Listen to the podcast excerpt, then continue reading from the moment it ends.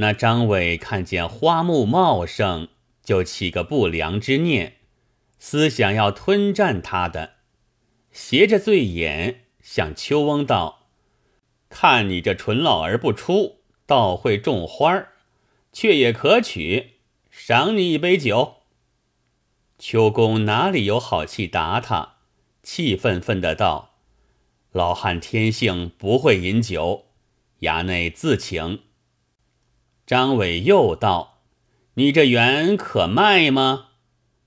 秋公见口声来的不好，老大惊讶，答道：“这原是老汉的性命，如何舍得卖？”张伟道：“什么性命不性命？”卖与我罢了。你若没去处，一发连身归在我家，又不要做别的事，单单替我种些花木，可不好吗？众人齐道：“你这老儿好造化，难得衙内嫩般看顾，还不快些谢恩？”秋公看见逐步欺负上来，一发气得手足麻软，也不去睬他。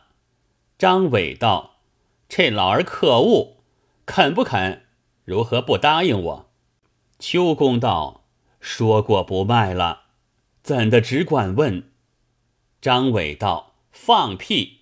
你若再说句不卖，就写帖儿送到县里去。”秋公气不过，欲要抢白几句，又想一想，他是有势力的人，却又醉了。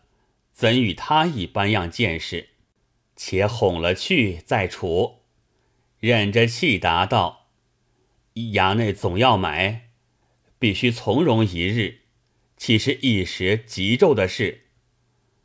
众人道：“这话也说的是，就在明日吧。”此时都已烂醉，齐力起身，家人收拾家伙先去。秋公恐怕折花，预先在花边防护。那张伟真个走向前，便要踹上胡石去采。秋先扯住道：“衙内，这花虽是微物，但一年间不知费多少功夫才开的这几朵，不争折损了，深为可惜。况折去不过一二日就谢了。”何苦做这样罪过？张伟喝道：“胡说！有甚罪过？你明日卖了，便是我家之物，就都折尽，与你何干？”把手去推开，秋公揪住，死也不放，道：“衙内便杀了老汉，这花绝不与你摘的。”众人道：“这老儿其实可恶，衙内采朵花儿。”值什么大事？装出许多模样，难道怕你就不摘了？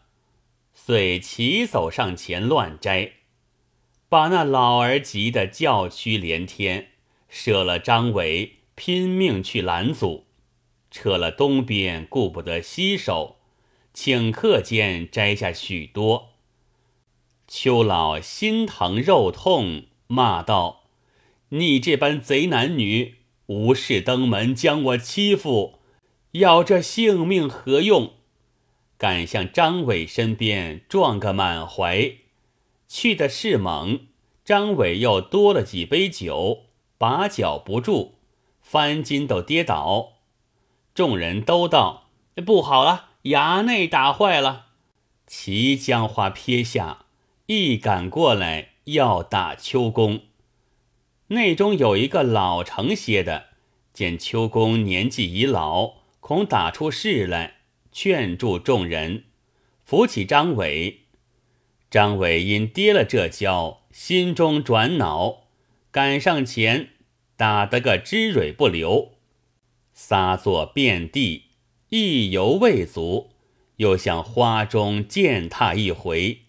可惜好花，正是。老泉独守交加下，翠叶娇花一旦休。好似一番风雨恶，乱花零落没人收。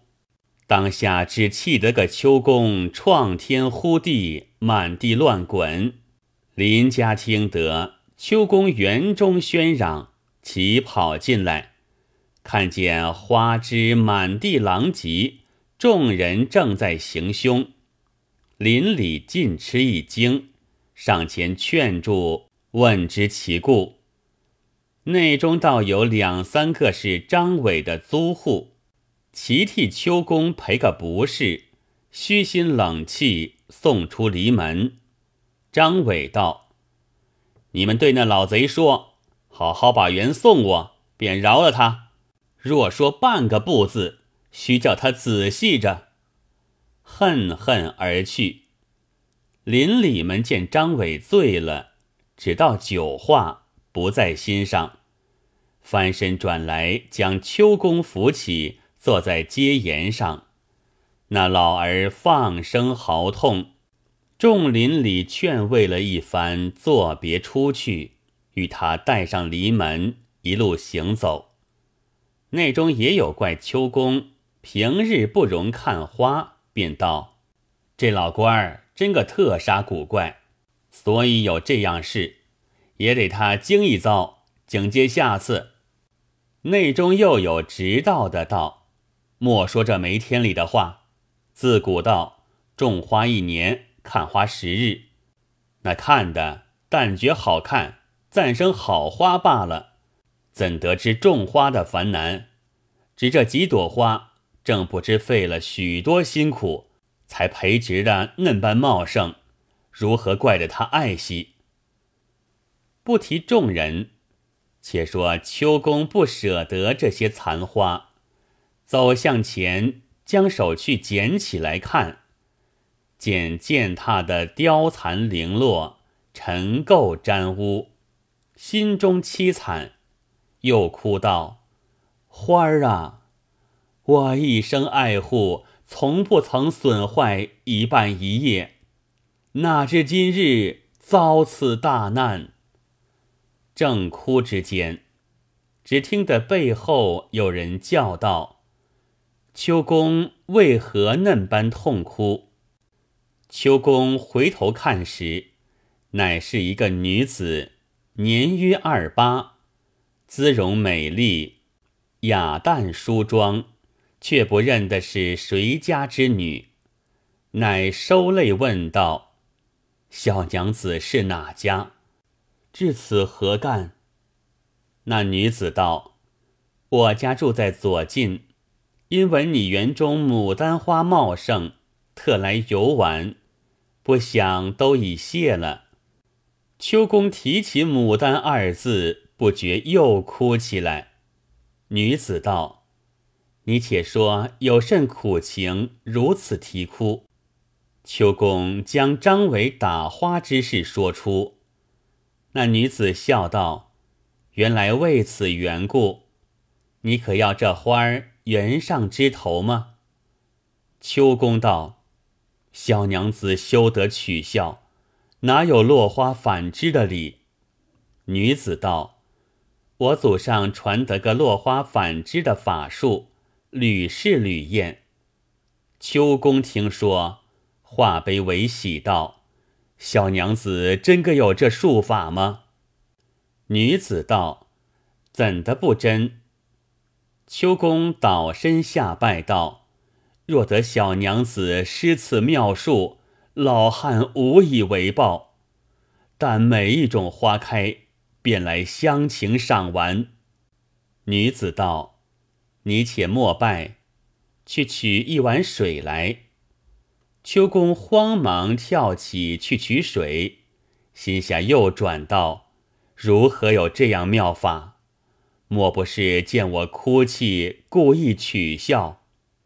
又想到，这小娘子从不相认，岂有耍我之理？还是真的？即舀了碗清水出来，抬头不见了女子，只见那花。都已在枝头，地下并无一半遗存。起初每本一色，如今却变作红中见紫，淡内天浓，一本五色俱全，比先更觉鲜艳。有诗为证：曾闻香子将花染，又见仙姬会反之。信是至诚能动物，渔夫犹自笑花痴。当下秋公又惊又喜道：“不想这小娘子果然有此妙法。”直到还在花丛中，放下水前来作谢。园中团团寻遍，并不见影，乃道。这小娘子如何就去了？又想到，必定还在门口，需上去求他传了这个法儿。一进赶至门边，那门却又掩着，拽开看时，门首坐着两个老者，就是左右邻家，一个唤作愚公，一个叫做单老。在那里看渔人晒网，见秋公出来，其立起身，拱手道：“闻得张衙内在此无礼，我们恰往田头，没有来问的。”秋公道：“不要说起，受了这般泼男女的怄气，亏着一位小娘子走来，用个妙法救起许多花朵。”不曾谢的他一声，竟出来了。二位可看见往哪一边去的？二老闻言惊讶道：“花坏了，有甚法救的？这女子去几时了？”秋公道：“方才出来。”二老道：“我们坐在此好一会儿，并没个人走动，哪见什么女子？”秋公听说，心下恍然道：“嫩般说，莫不这位小娘子是神仙下降？”二老问道：“你且说，怎的救起花儿？”秋公将女子之事叙了一遍。二老道：“有如此奇事，带我们去看看。”秋公将门拴上了，一起走至花下看了。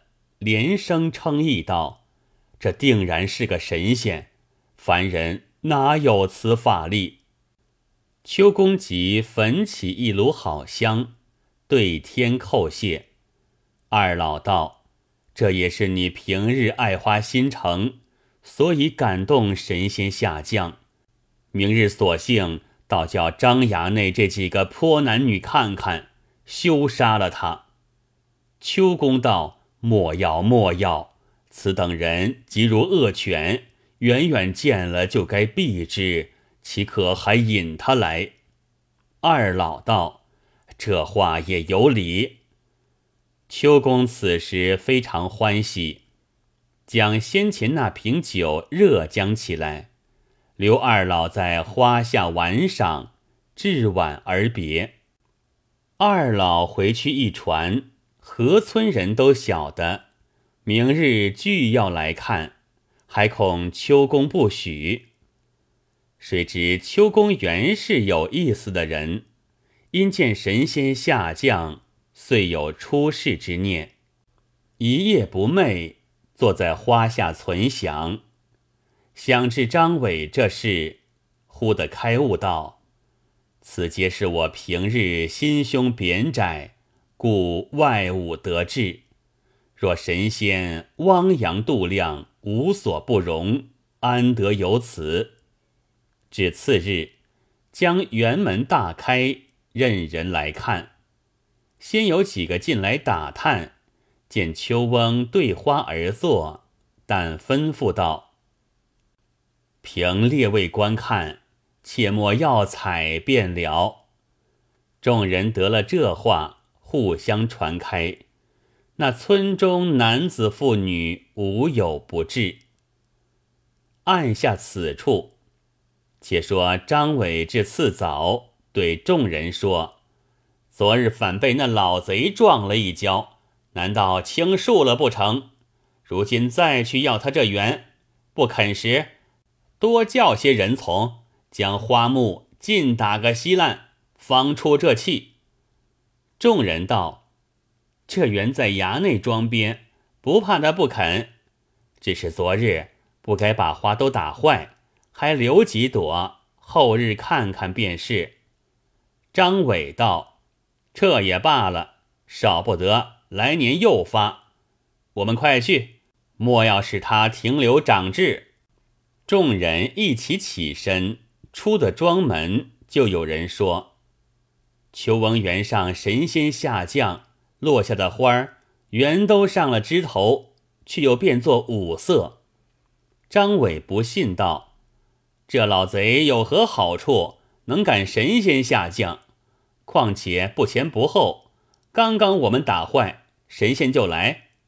难道这神仙是家养的不成？”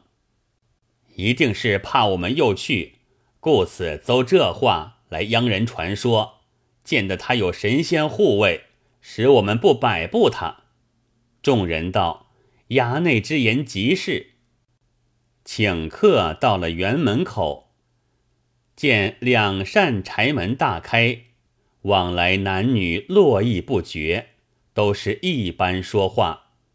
众人道：“原来真有这等事。”张伟道：“莫管他，就是神仙现坐着，这缘少不得要的。”弯弯曲曲转到草堂前看时，果然话不虚传。这花却也奇怪，见人来看，姿态玉艳，光彩倍生，如对人笑的一般。